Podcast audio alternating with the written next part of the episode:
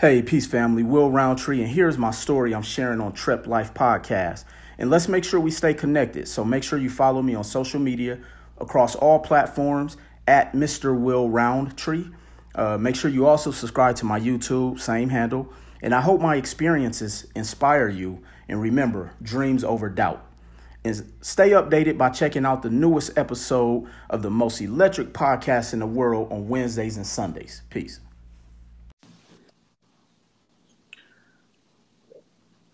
Hello? Yes.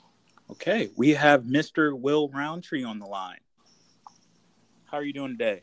Oh, I'm doing incredible. Thank you for asking.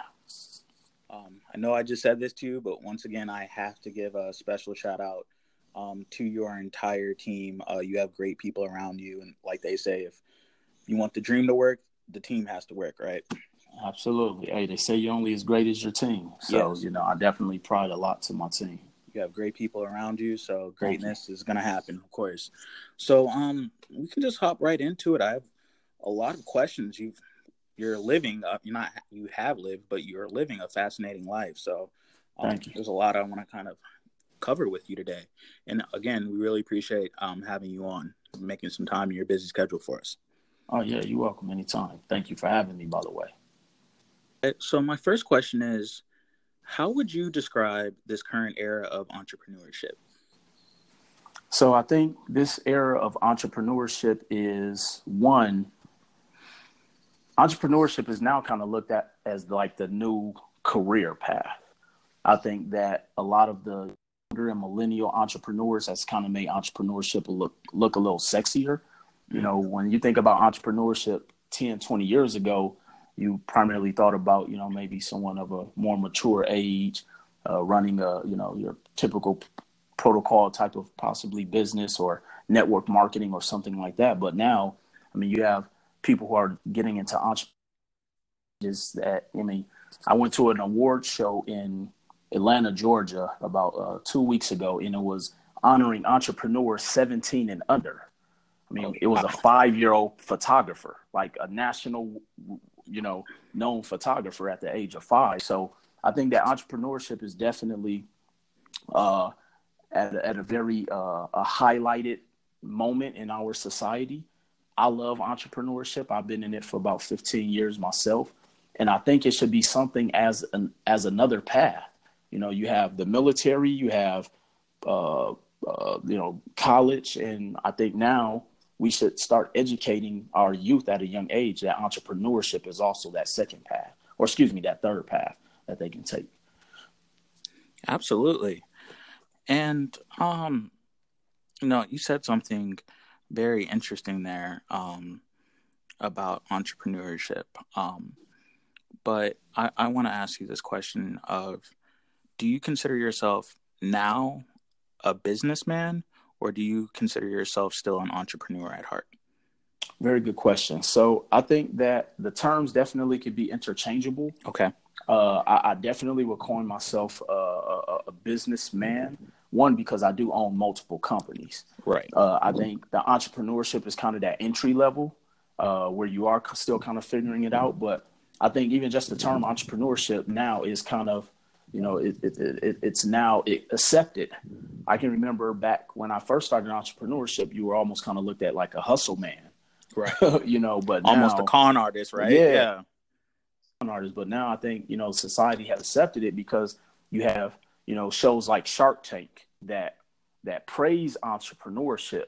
You know, you have individuals who are now serial entrepreneurs, or you have individuals like Gary Vee who really doesn't have a product, but he's an entrepreneur because his he he's you know he has his um, you know service based um, business of what he is offering to the world. So not every so some people may look at uh, business meaning you just have a product or a particular service, but some people are just influencers. You're an entrepreneur, you know, or even you know I do a, a, a national tour where I go and speak in barbershops called the 50 Men series. Barbers are entrepreneurs.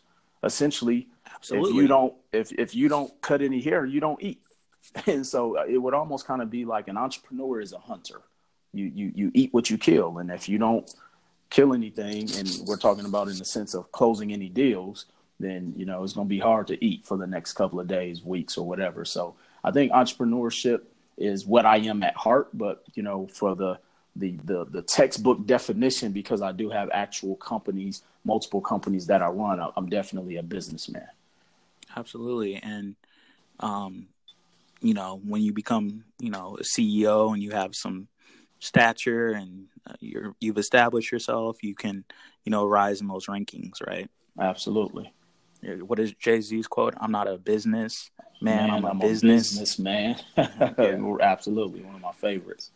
So I heard a rumor that you actually have a follow up to the 50 Man Barbershop series. I have a couple. Yes, okay. 50 women.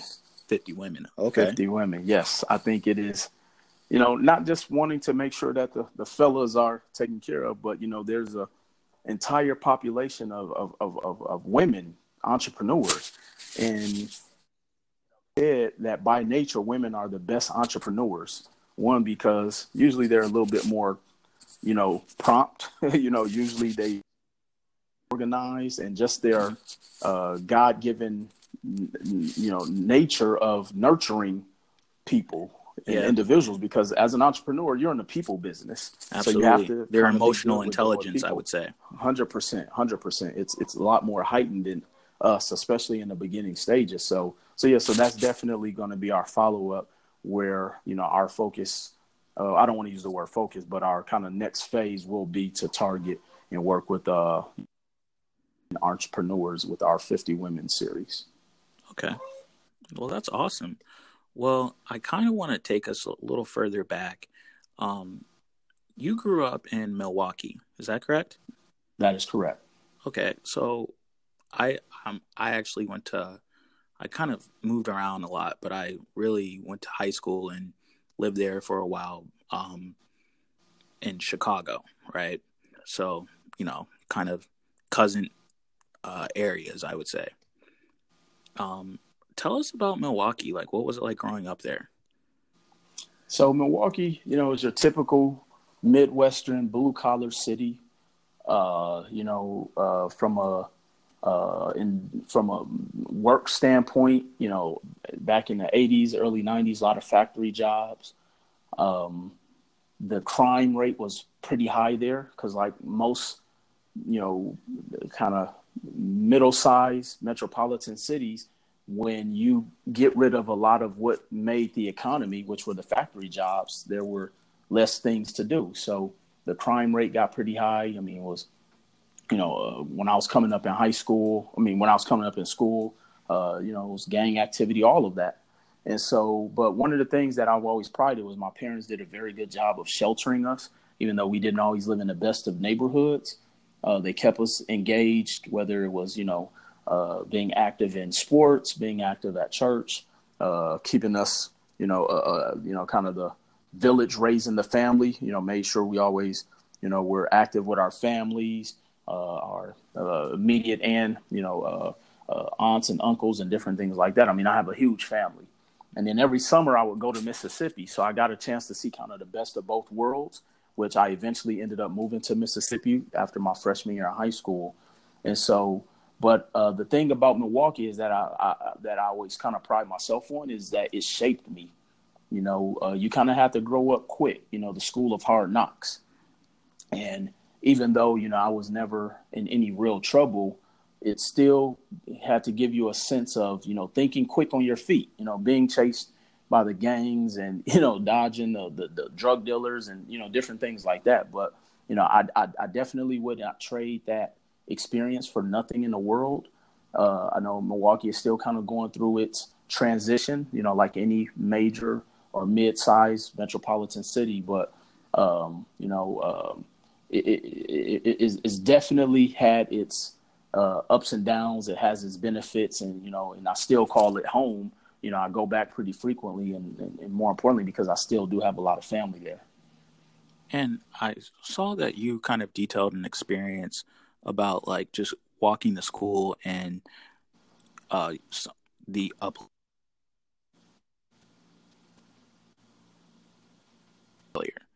Yes. How was that like in that moment?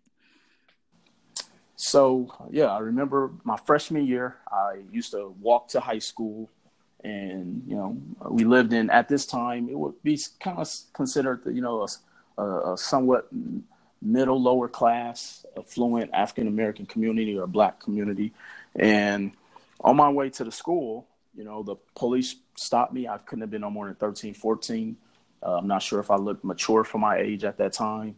Uh, and they, uh, you know, stopped me, uh, you know, held me, detained me for quite a while and said I fit the description of someone who had did a break-in, you know, the night before. And, uh, you know, it, it definitely, I would say, going back to one of the things that Milwaukee taught me about is being resilient. You know, I went back to school like nothing had happened because I was kind of used to being in somewhat of a hostile environment when I was living in the inner city portion of Milwaukee, hearing the gunshots and the sirens and the different things. So it almost became a form of of of, of normalcy of you know that was kind of normal. You know, I would see my friends get harassed by the cops. You know, my next door neighbor, you know, houses getting broken into growing up. So so yeah, I mean, it, it, but as I got older, I definitely understand how it was something that I it, it bothers me to this day just thinking about like I could have been in a that situation could have went horribly bad. Right. And so so yeah, so just kind of hindsight being 2020 is something that I'm I'm I'm definitely conscious about now, but back in that time, I mean it was very normal. And I think that experience um, kind of like shapes um, your motivation for how you respond to business and giving back. Would you say that would be correct? 100%, definitely.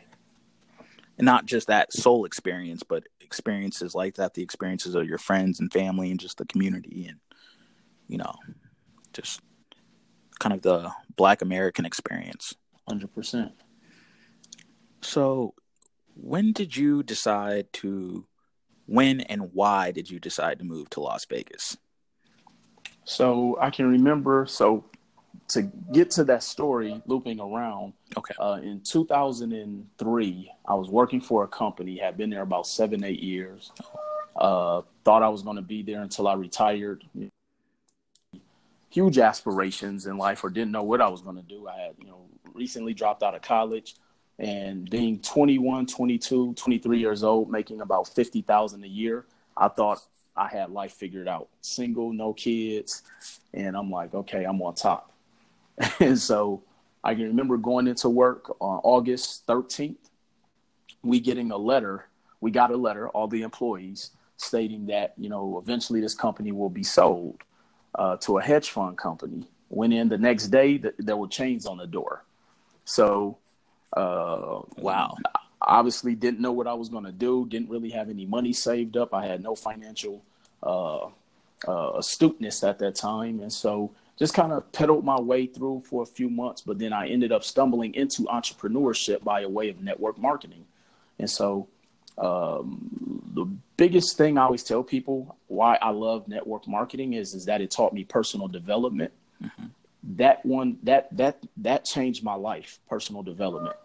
And so, joined the network marketing company. Eventually, hit like one of the top positions in the company within five months we started, you know, we would go to Las Vegas every year for our national convention. And then I remember we started to recruit a team because in network marketing, usually you're you're recruiting others right. as a to build your team. And so as we started to build a team in Las Vegas, I was one of the top individuals, at least on paper, within our organization. And uh, my at the time mentor came to me and said, "Will, have you ever thought about moving out of Milwaukee?" And I was like, I mean, I thought about it, just didn't know where to go. So he said, "Why don't you consider Las Vegas? You know, we have we're building an organization there. You know, you're young, single, no kids, and with your you know ambition uh, and tenacity, I think you would be a great fit for that." And so I can remember we did the national convention that year in 2005 in September. I got home, I bought a one way ticket, and I left October. I never looked back. And so um, when I came out for the national convention, I remember coming out about a three days prior to the actual event, and I got to see life outside the strip because when you someone who's never been to Las Vegas, you're just thinking strips, drugs, prostitution, gambling, casinos, etc. Sin City, yeah. But when I got to see life outside the strip, I'm like, wow, this is a normal city. You know, they have grocery stores, they have parks. it's so, so, funny you say that because you're right. right. I would never think of a grocery store in right. Las Vegas, but they have to eat, right? They right. We have to eat, and so I got a chance to see life outside the strip. And so when I, like I mentioned, when I went back that September, bought a one way ticket, sold the few things that I did have at the time, and bought a one way ticket to Las Vegas October 5th, 2005, and I have not looked back since. So I moved out here kind of pursuing my entrepreneurial dreams. Great uh, rapper Curtis Jackson, aka 50 Cent, said, I just had to mind something, get rich or die trying. Yes. You know, in a metaphoric sense. Go for broke. So, absolutely. And so, when did you become inspired to get into um, what you're into now as far as credit and finance and investing? And then from there, when were you inspired to write your book?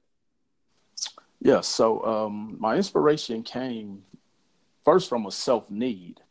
Uh, I can remember prior to moving to Las Vegas, and you know, I had a mentor who told me at the time he was a real estate attorney, and this was at the height heightened time of the real estate market just booming. I mean, you could be a you know a, a pooper scooper and could could have bought a house back then. I mean, it really didn't matter. And he said, "Well, eventually, credit is going to become the new dollar." Didn't know what he meant by that at the time, but when I moved to Las Vegas, I quickly found out. Couldn't rent an apartment with bad credit. Try buying a car with bad credit. Yeah, you may get approved, but your interest rate is 29%. And so, uh, you know, I remember asking one of the apartment complexes why I couldn't get the place because it wasn't like the best place to live in the city at the time. And uh, reluctantly, they gave me a copy of my credit report, and I'm seeing a 400 credit score. I didn't know much about credit, but I knew a 400 was really bad. And so I told myself, you know what? The definition of insanity is doing the same thing over and over, expecting change. I got to do something different, you know? And I can remember being reluctant to call my parents, asking them to co-sign for a vehicle for me. You know, I'm 26 years old, calling myself a man, but I'm asking other adults to co-sign for my car. So I was like, you know what? I, I, I have to alleviate and abort, you know, this situation. So I just started learning about credit just so I can fix my own. I couldn't afford to go to a company. And so, uh, in between that transition, I, I, I, think it was completely fate. I used to work for a, a law firm that did credit repair. Oh, now, oh, awesome. So I kind of got a chance to learn about the insides or the back end of it. And I was like, you know what? This is something I can do for myself. And so just started really learning about credit, the credit laws, the the the the, the protection acts that have been put in place with us with the Fair Credit Reporting Act and different things like that. And one of the things I also learned is that a lot of us credit is challenged or have you know derogatory or errors on there and we don't even know it because statistically at least at that time 70% of the people never pulled their credit report unless they went to try to apply for something and got denied and so over the time, I just started working on my credit. Uh, matter of fact, I, in my office, I keep the folder of the file of what my credit file looked like prior to. Yeah, it kind of just as a, uh, you know, a, a, a, a, memoir of what I where I've come from. So once I was able to get my credit cleaned up, I remember being able to buy my first vehicle without a, having to put a down payment down. And I'm like, man, this is this is something different and my my payment was lower on a brand new vehicle than when I bought a a, a used vehicle with a hundred thousand miles on it prior to. And then I remember uh, finally being able to buy my home. You know, I was I never in a million years thought I would ever be able to own a house. You know, luckily, in between that time, I ended up finding a, a sales job where I, I eventually started making good money. I was working at a sales company selling internet advertising, became one of the top sales individuals there, was making six figures selling internet ads online. So, um, so yeah, so was able to save some money, buy my first house, and I just told myself if this information was not only valuable for me, how it helped me, I want to help other people. didn't look to do it from a credit repair business standpoint.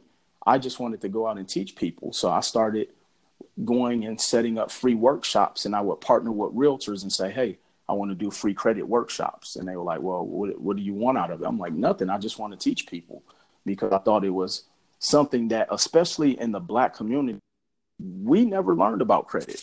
You know, I didn't even know what credit was until I moved to Las Vegas. I can remember applying for things in my early 20s.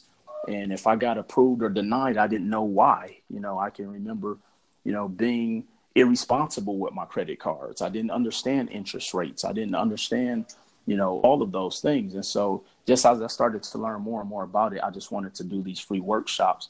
And then eventually I read something that if you find something you're passionate about and create a purpose behind it, you'll create an opportunity out of it. And so th- at that point, that's really when I started to look at it as a as offering doing this as an actual business. And my first couple times trying to set up the company, I failed miserably. And then I said, you know what? I'm gonna have a different spin. My focus is just to be credit education, and the credit repair is just to be a byproduct of what I'm trying to educate people. Because if you give somebody something, they're want to give back, and that's in the form of a monetary form sometime.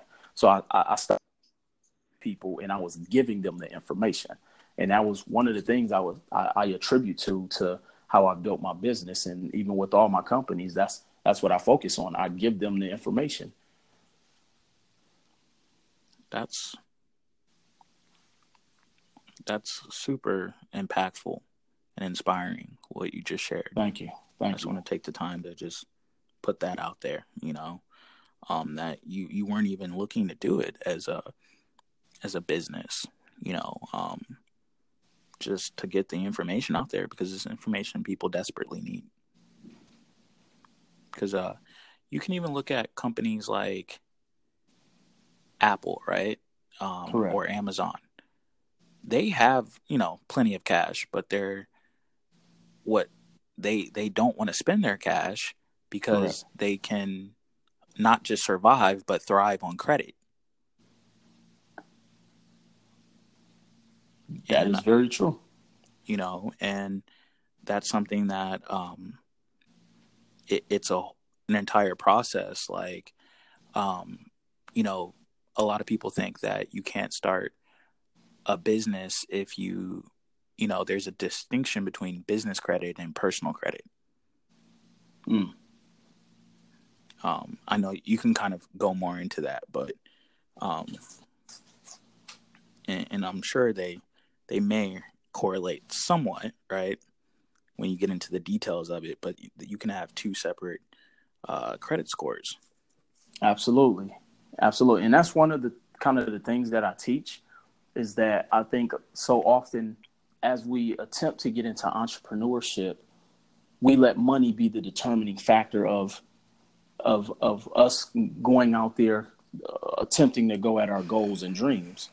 And one and what we've done, what I've done is I'm showing people that one, you don't have to go and try to save money for five, six, seven, ten years. You don't necessarily have to have that feel from Beverly Hills. you know, you don't have to you know, uh, absorb absorb your 401k. Uh, you don't have to go out there and solicit angel investors. First of all, investors only invest in investable companies that are already making money. So right. it's hard to get someone to invest in something that based off of a proof of concept. It's far few and in between. But let me show you that really is an take... angel investor, you know. Right, that really is an angel investor. And so what we've done is we've showed people how to take the path of least resistance by leveraging their credit because let's say I need $5,000 to start my business. Okay. I can go and get a, a credit card for 10, 12, 15,000. Guess what? Now I have the five grand I need to get started. But because we haven't been, because we've been taught to look at credit from a consumer standpoint, we don't look at that as a path of, as I call it, getting to your capital stack. You know, uh, we've showed people how to leverage their credit to get revolving credit cards literally to go and start any type of business they wanted to start. You know, even investing in real estate, starting a food truck, uh, a, a, health spa, uh, the cannabis industry. And that's the thing that a lot of us have not been taught because we've been taught to look when I get a credit card, I'm taking a vacation, I'm going to buy some material things, I'm going to go out on dinners and all these things versus what we teach. Hey, you get a credit card, that can be your marketing budget. That can right. be your startup costs. That can be the cost for you to get your business licenses. Because now, when you, let's say you go and swipe that credit card for five grand to start your business, guess what? You don't have to pay the five grand back right away.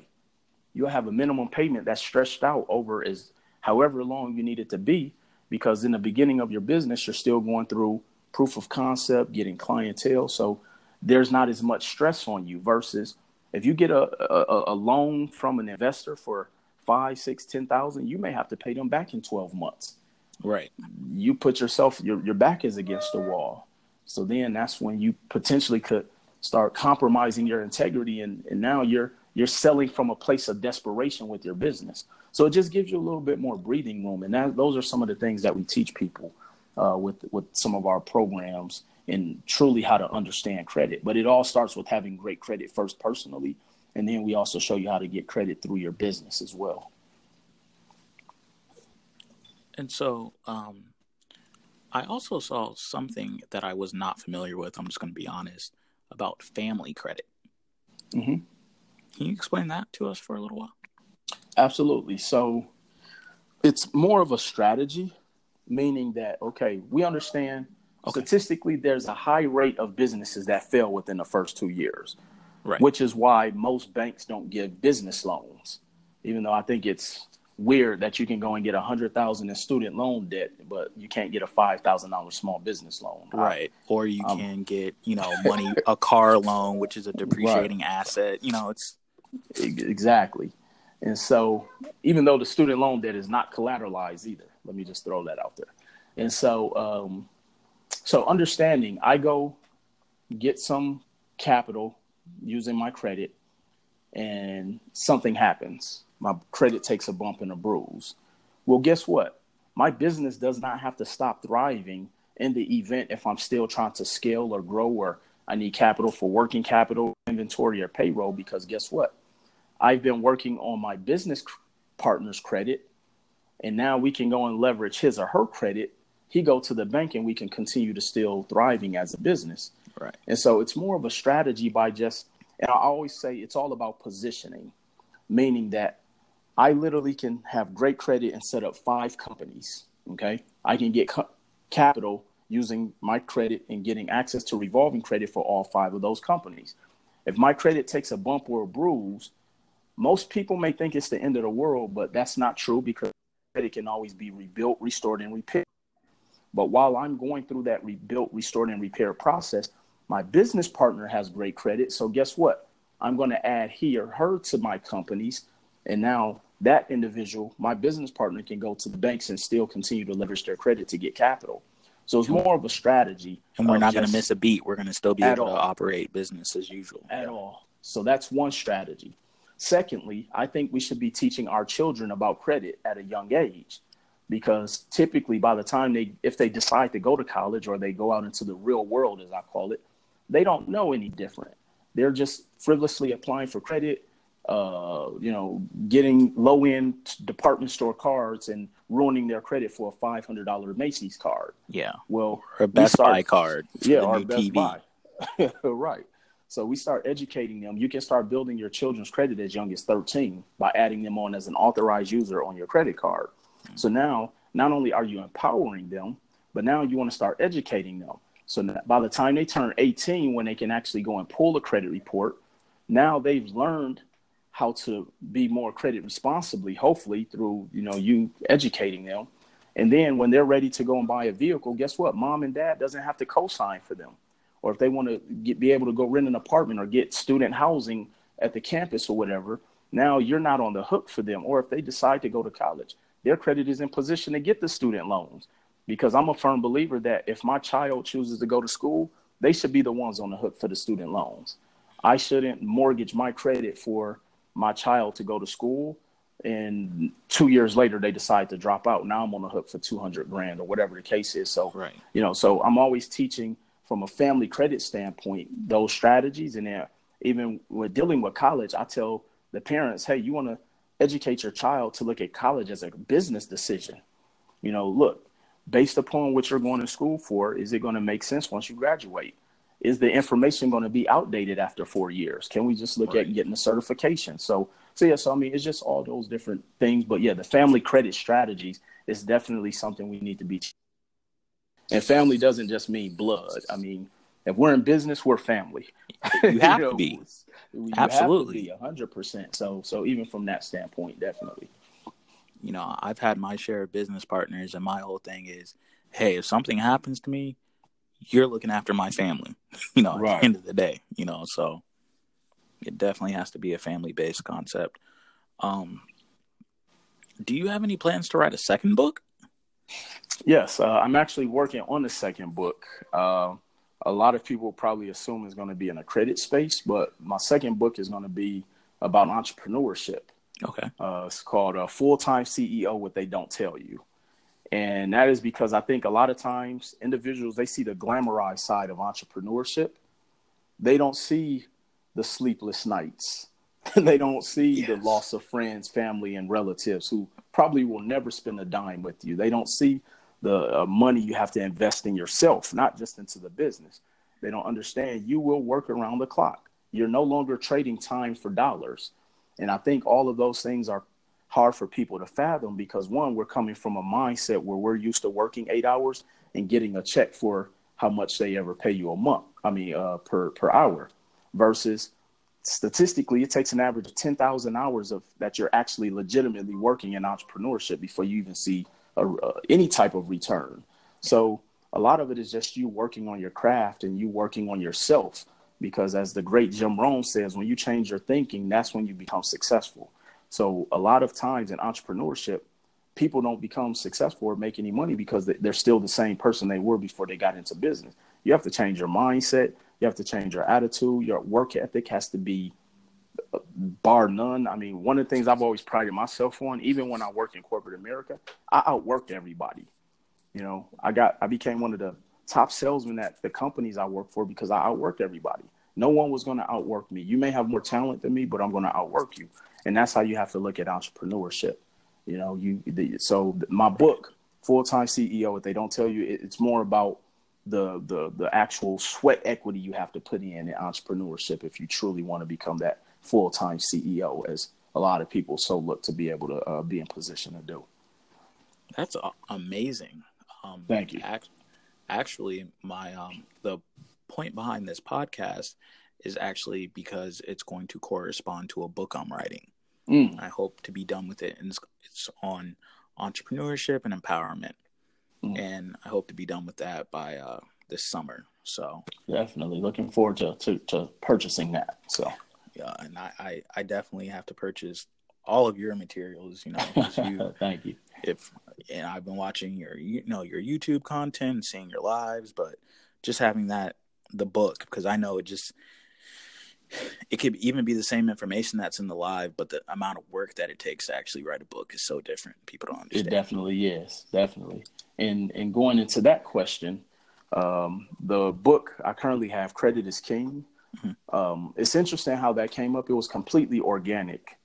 And so um, I can remember as I was building my business, starting to get a bit of a buzz, a gentleman who had a publishing company. And he was like, Man, you ever thought about writing a book? We had ended up becoming friends. And I was like, Yeah, you know, I think everybody kind of always has an idea. I want to write a book one day. I was like, I don't know what to write about. He was like, Write about what you know. Credit. That's what you already teach people. He was like, I was like, well, you know, it's a billion books on credit. He was like, just put your own spin on it. I think you have an interesting concept about credit. And the one thing that he that stood out that he said is he was like, you make credit look cool.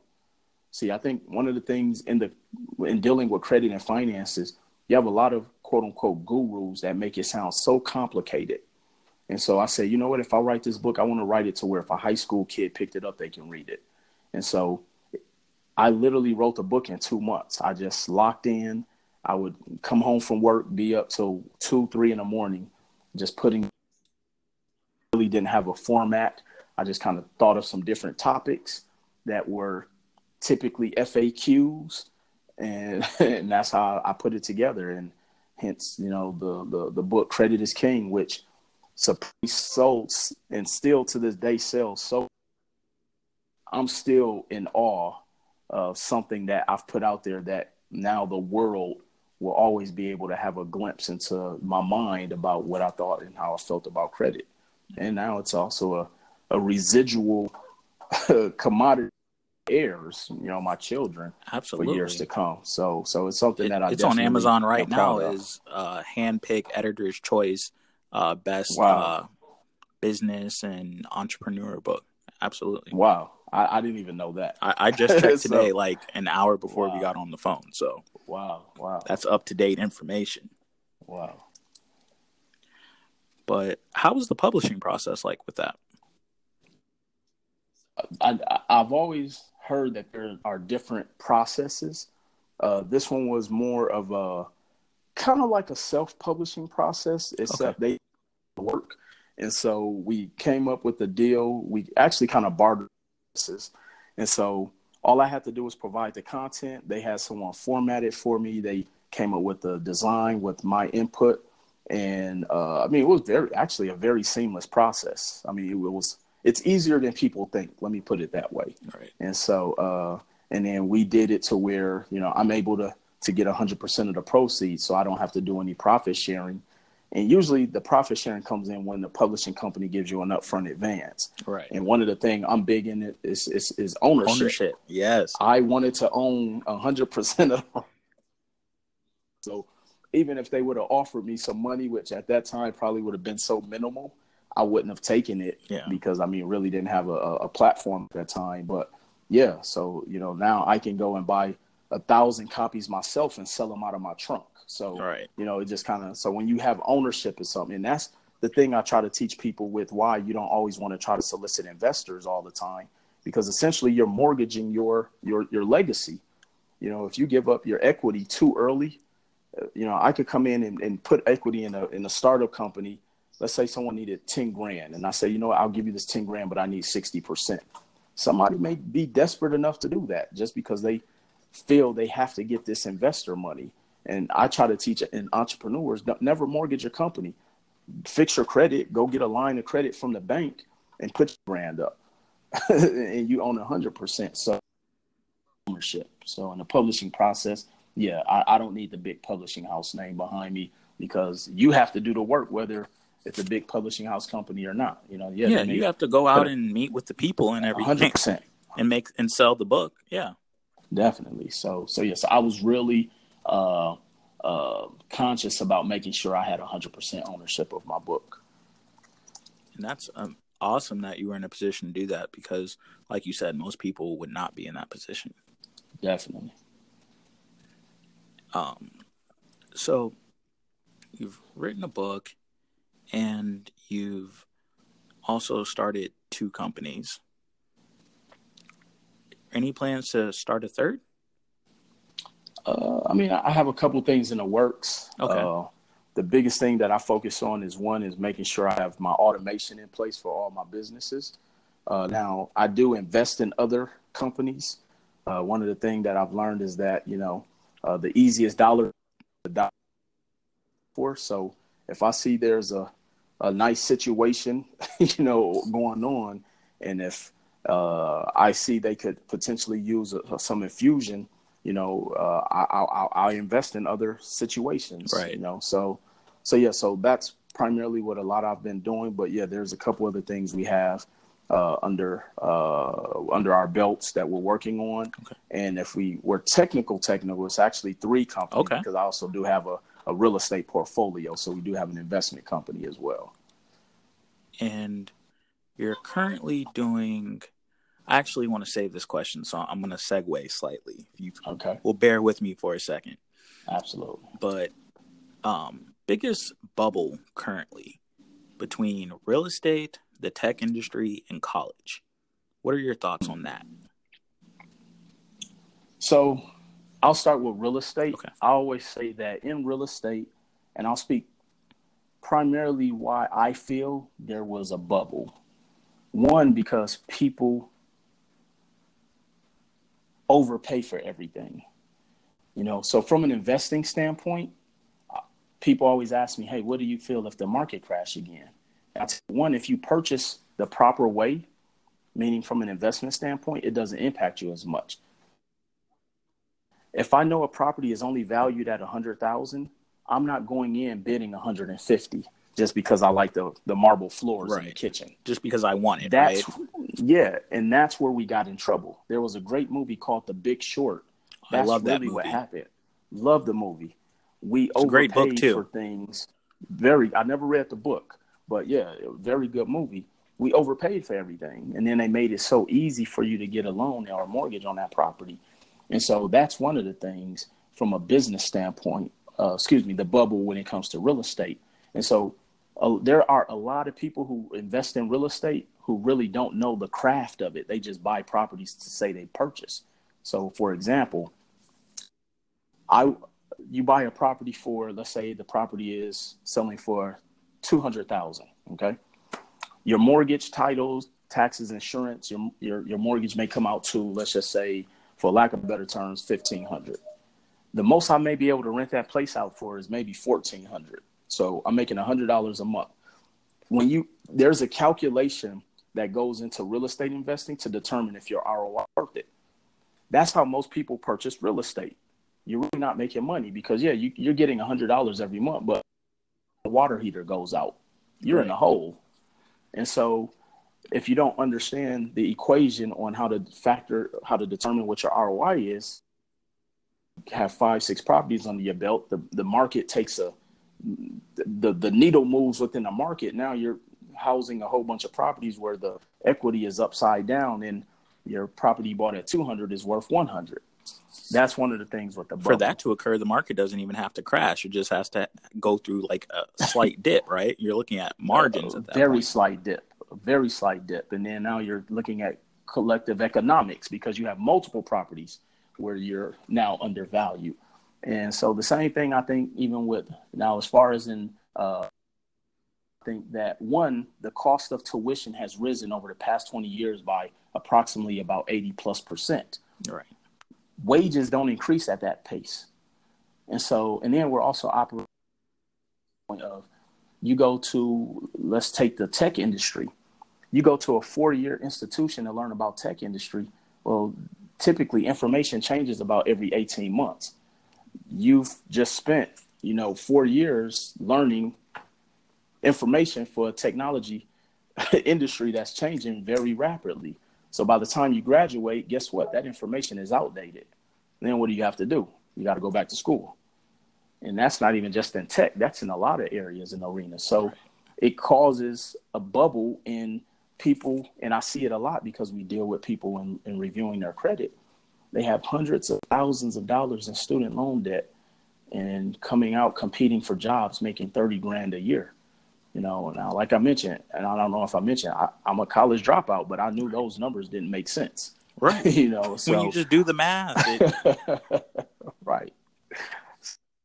So I go through the process of having to get that job too, you know. The, the competition. Right. And so, so yeah, so And I, if you're a so-so student, you know, you have a, you got out of college with a 2.5, maybe even a 3.0. Oh, it's even know. more difficult. Right even more difficult. And a three oh so that's that, that's a B average. That's pretty good, right? That a but B average, right?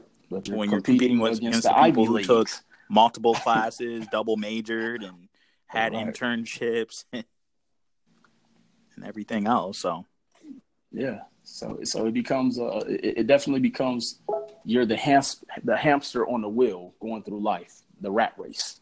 And so that's where those bubbles come in at in those different industries. We're, we're kind of misled into this sense of security in these industries, but we don't go out and get the proper information for ourselves. You know, I think it's now become a fad for us to go and do real estate. It become a fad for us to just, you know, I know it's a lot in the black community. I will say sometimes, you know, we go to school just to go to school sometimes. Yeah. And that's why I say we need to look at it as a business decision. If I want to be a doctor, I know I got to go to college. Right. You know, but if I want to go in sales or be a business entrepreneur, I don't have to go to major. I go and intern somewhere, you know. And so just understanding and like, really get we need more to have these effect, discussions. hundred percent, we need to have discussions and that's where a lot of it will start at. Because you know, people will say, "Oh, you're an intern, you're not making money, right?" But when you're going to college, you're not making money though either. At all. At all. You're spending money. And then the level of knowledge that again, there you can't put a price tag on experience. You can't. You can't. Because one thing you know, there, you you've said it in your videos, learning from failure. And then there's a famous saying that I love to tell myself, and I tell a lot of people. I never let schooling get in the way of my education. And Absolutely. so, just because I didn't finish, you know, secondary schooling, I still continue to educate myself, and that's where a lot of times I think you know we we need to do. Even if you went to college, MBA, PhD, you still need to keep learning. It may not necessarily be traditional, but you need to learn life skills. You, I think everybody should learn entrepreneurship. You know, so yeah, all those things. Yeah, even if you're not going to apply it, but I, I think it will help you in every facet of your life Absolutely. because you need to kind of know a little bit of everything to be a successful entrepreneur. Absolutely. Okay, so uh, getting into real estate, um, you know, did you have mentors that led you into real estate, or what kind of transpired there? Yeah, definitely. So, one, I, I definitely had mentors, but you know, when I sit back and reflect and think about real estate, my grandfather actually was my first mentor. Okay, Uh, my grandfather in Milwaukee, Wisconsin, you know, uh, had a fifth grade education, but he had over 45 properties in the city of Milwaukee. Mm. And I can remember going to work with him uh, every single summer, the summers that I would not go to uh, go to Mississippi uh, to visit my other set of grandparents. And I didn't know at the time he was teaching me about real estate the entire time, the importance of it. Uh, my grand never worked in corporate America. He owned two car washes as well. And as I've gotten older and understand, he who owns the most land wins. That residual income was a millionaire before he was 30. And so, uh, and then my parents at one point had some uh, investment in rental property. So I was always around it, but I never took it serious. One, because it wasn't taught to me in the format of, you know, traditional teaching. But that goes back to that internship. I was an intern for my grandfather and didn't even Right. know it.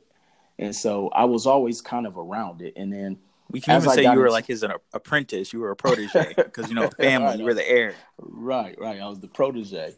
And so as I got into the industry of credit and business credit and all of that, I understood that real estate and credit go hand in hand because you can't get real estate without having what? Credit. And then they have the saying, well, I just buy all my properties cash. And then I would tell these investors, guess what? Eventually you will run out of cash. I'll never run out of credit because as long as I have great credit, 15 different banks and get some capital.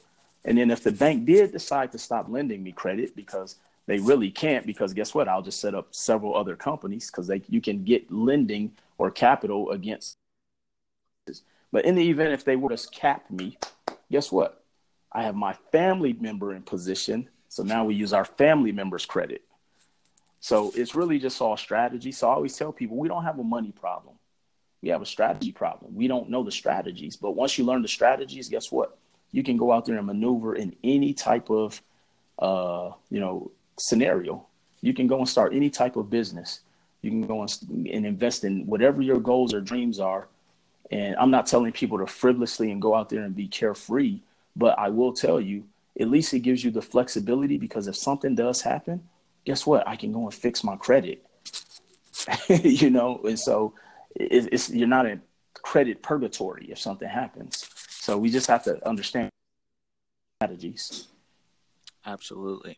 I have about four more questions for you if you can just uh, Oh, absolutely. stay with me here. But um, because I, I know we're you know I know you're a very busy man and you have a packed schedule as always. But um, what are three books that you would recommend other than your own, which is called again we have to plug the book. Um, credit is king: transforming your credit to royalty. A Common Sense Guide to Understanding the Power of Credit. And you can buy that Definitely. available at Amazon. It's under $20 and you will get great value from it.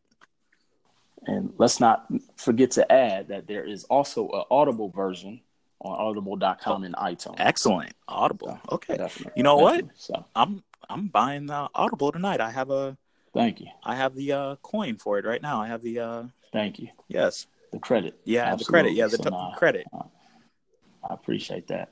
So yeah, so whenever I sit down with a new uh, mentee, uh, client, uh, coaching client, there are s- probably about three books that I, I recommend. They are prerequisites to you being not even just an entrepreneur, but just in life.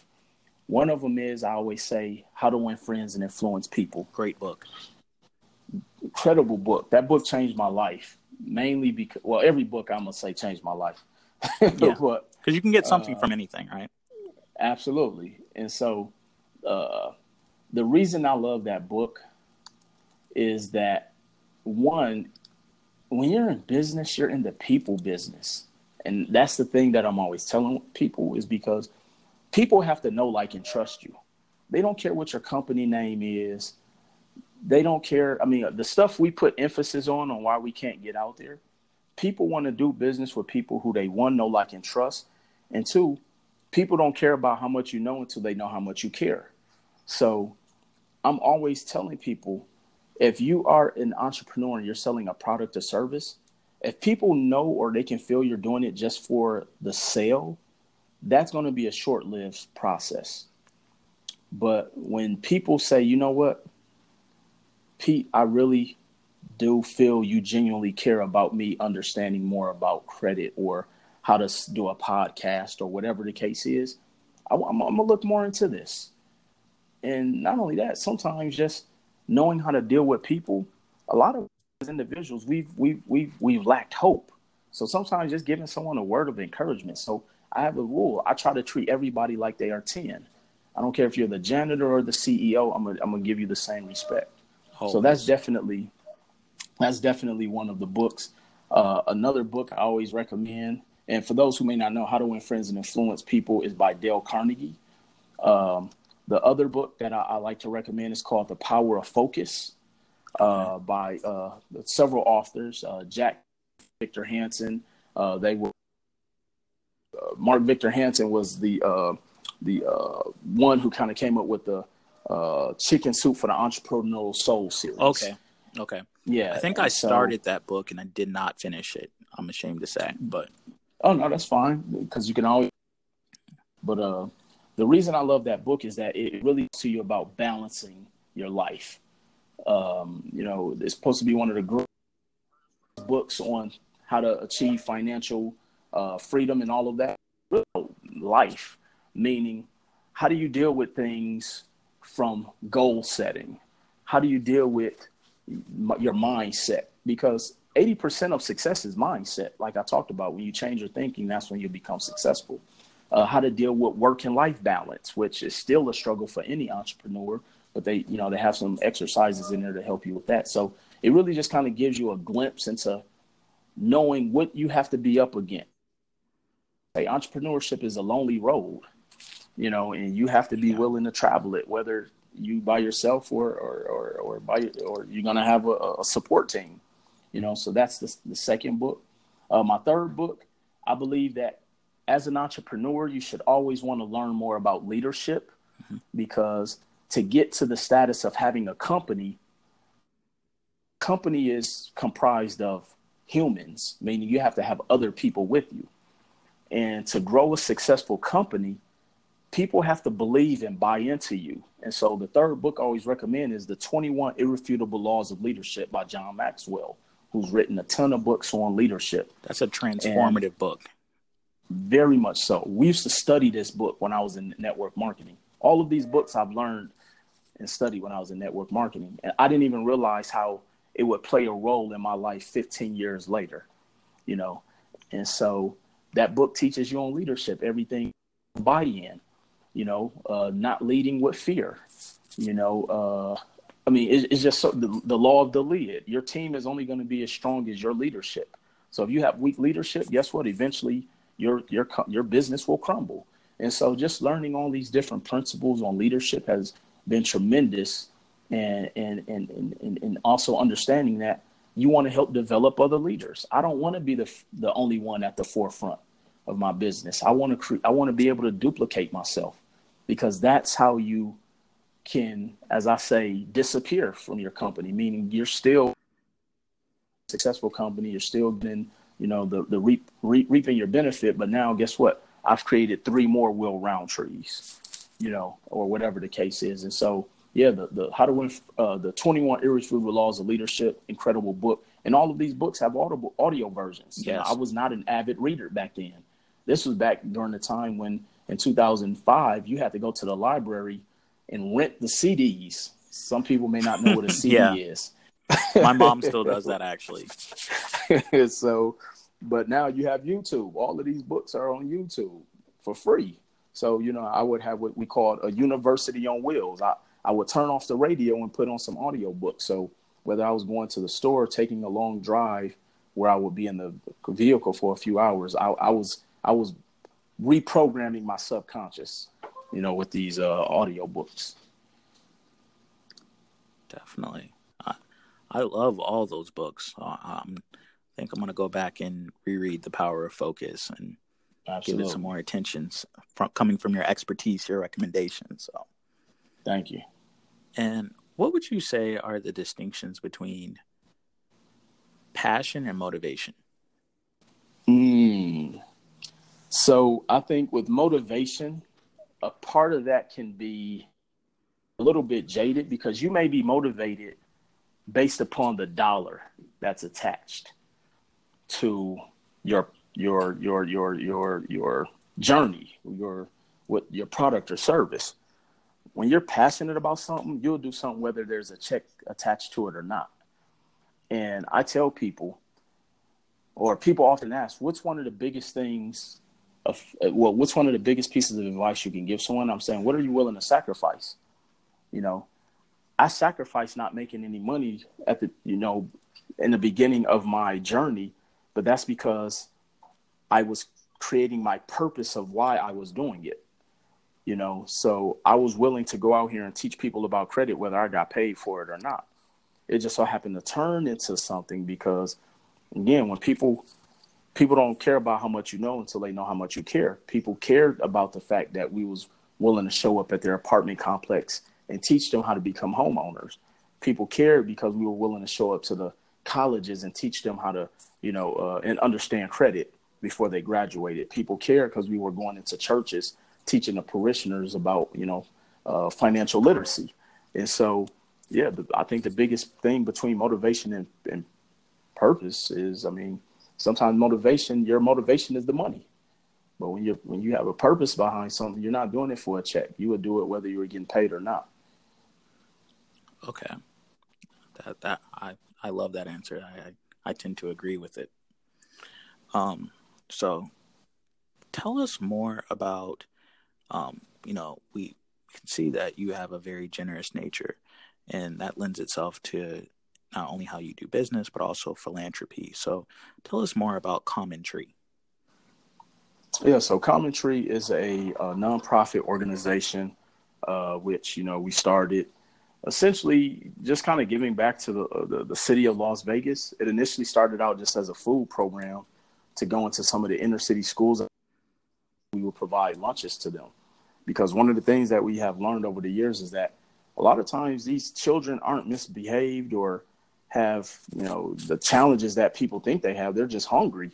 You know, I can remember uh, you know having friends who would come to school and didn't eat dinner at home. So of course you're going to come to school probably a little cranky. Right. And so from there it just kind of grew. We started doing more outreach programs where now we do you know uh, uh, back to school drives. We you know uh, put together workshops where we teach people how to create resumes and you know uh, get suits donated to men and dresses donated to women. So now they have proper attire to go on. You know, a lot of times when I had my uh, one of my businesses, uh, I went through an interview process, and I can remember back 40% of the people who came in didn't have proper clothing or attire. Right. And I would ask them, they didn't have anything to wear or they didn't know what to wear. So a lot of things we take for granted or when we prejudge people based off their appearance, a lot of times people just don't know any better or don't have the means. So it meant merely just a, a, an outreach uh, that we've put together for the community. And now uh, going into our, I want to say probably fourth year, now we do a lot of in-school mentorship, you know, really big because I believe that if if we can help the kids and the children at the developmental stages, which is typically like around, you know, uh, fourth to fifth grade, and we can help impact and give them a different perception, you know, in most elementary schools, you know, you don't see a lot of black or African American teachers, especially men. And so we going in as mentors to them, teaching them things that they're not getting uh, you know, um, privy to. We're teaching them about life skills. We're teaching them how to, especially the men. We work primarily the, the the the men. We will work with the young boys. The women will work with the young girls. We will teach them how to tie a tie. We will teach them, you know, the importance of hygiene. We will teach them the importance of, you know, keeping a haircut. We would provide haircuts for them. You know, teaching them the importance of working out, being active, you know, and different things like that. How to, you know, uh, build your self confidence. Uh, how to properly hand how to greet someone. Some, something as simple as that. You know, we would make them greet each other and look another man in the eye and do a firm handshake. So, so yeah, so it's really just an all around outreach uh, program that we wanted to instill, and you know, uh, that that's how that all started. You know, handshakes are very important. On my uh, the first episode of Trep Life, uh, my guest actually talked about the importance of that. So even mm. someone practicing that is a sign of emotional intelligence, right? Definitely. You know, and um, this is my final question. It's a little bit controversial. I will warn you. Um, okay. You know, feel free to respond however you want to respond. If you want to say no comment, that's more than fine. But I have to present it to you. Okay. Okay. Do you believe in reparations in principle with them? Maybe not the policy or the rollout of it all, but do you believe that that's something worth pursuing? I personally believe that yes. I mean, blacks are the only ethnicity group on the face of the earth in in America that has not gotten any reparations for not only what's happened to us as a culture, but what we've been what we were once enslaved. I mean, essentially, we created Washington. I mean, a portion of America would not be here without the blacks in America. So I, I really do feel that there is some just due for that. Uh, and to whatever degree how it would be, you know, it doesn't even necessarily have to be monetary, but I do believe there should be some form of reparations for us as, as a race, as a culture, uh, and as a community would you be in favor of like tax exemption for a period of time or uh, absolutely entrepreneurship grants? Definitely. That's why I say it doesn't even necessarily yeah. have to be monetary where we're getting a monthly stipend. Yeah, I mean, it could be tax breaks. It could be, you know, uh, uh like you say, um, uh, business, uh, you know, um, uh, you know, reparations or whatever the case is. I mean, even if it was portion of having your college tuition discounted or something. Right. like it doesn't necessarily have to be where we're getting a stipend every month. And i think that's where a lot of people are kind of up in arms where they're thinking hey we want to be able to get a $5000 check every month. Like money is not the ultimate motivator for everybody you know? And so um, or even credit restoration right? Yeah credit restoration right we'll be the company that would all day. So uh, so you know, I, I, definitely believe that you know uh, something uh, could be done without it, you know, breaking the, the, the the taxpayers' dollars even more than where we are from a, a, country deficit. Well, I have to say you answered that question like a champ. So thank you. I greatly appreciate that. Um, just before I let you go, I have to say you will be in Detroit at giving a corner class right? This Friday. That's correct. Yes, yes. Uh, we have a, a, corner class series where we go out to the middle of, as we call it, the hood, usually in the inner city, and we go out there and we teach people about financial literacy, rain, sun, shine, whatever weather condition. Uh, and we go out there with the whiteboard and teaching kind of like a classroom style class completely for free. And this is our third year doing so. That's amazing. And who do you do that with? Um, it's myself, and then I have a partner by the name of Jay Morrison, who is the CEO and founder of the Jay Morrison Academy. Uh, we also have a partnership with a company. We also have uh, put together an online, well, not an online, but a, um, a curriculum by the name of RBCs, which you know most people think RBCs. I, I would say are the three pillars in life that we need to learn in order to create some form of wealth for our families. And with that standing for real estate, business, and credit, those are the foundational components about real estate. You learn about business and credit being the foundation of those two. You'll always be able to create wealth. And so, uh, so yeah, so like I mentioned, this is our third year going on our corner class tour. I like that RBCs. It's awesome.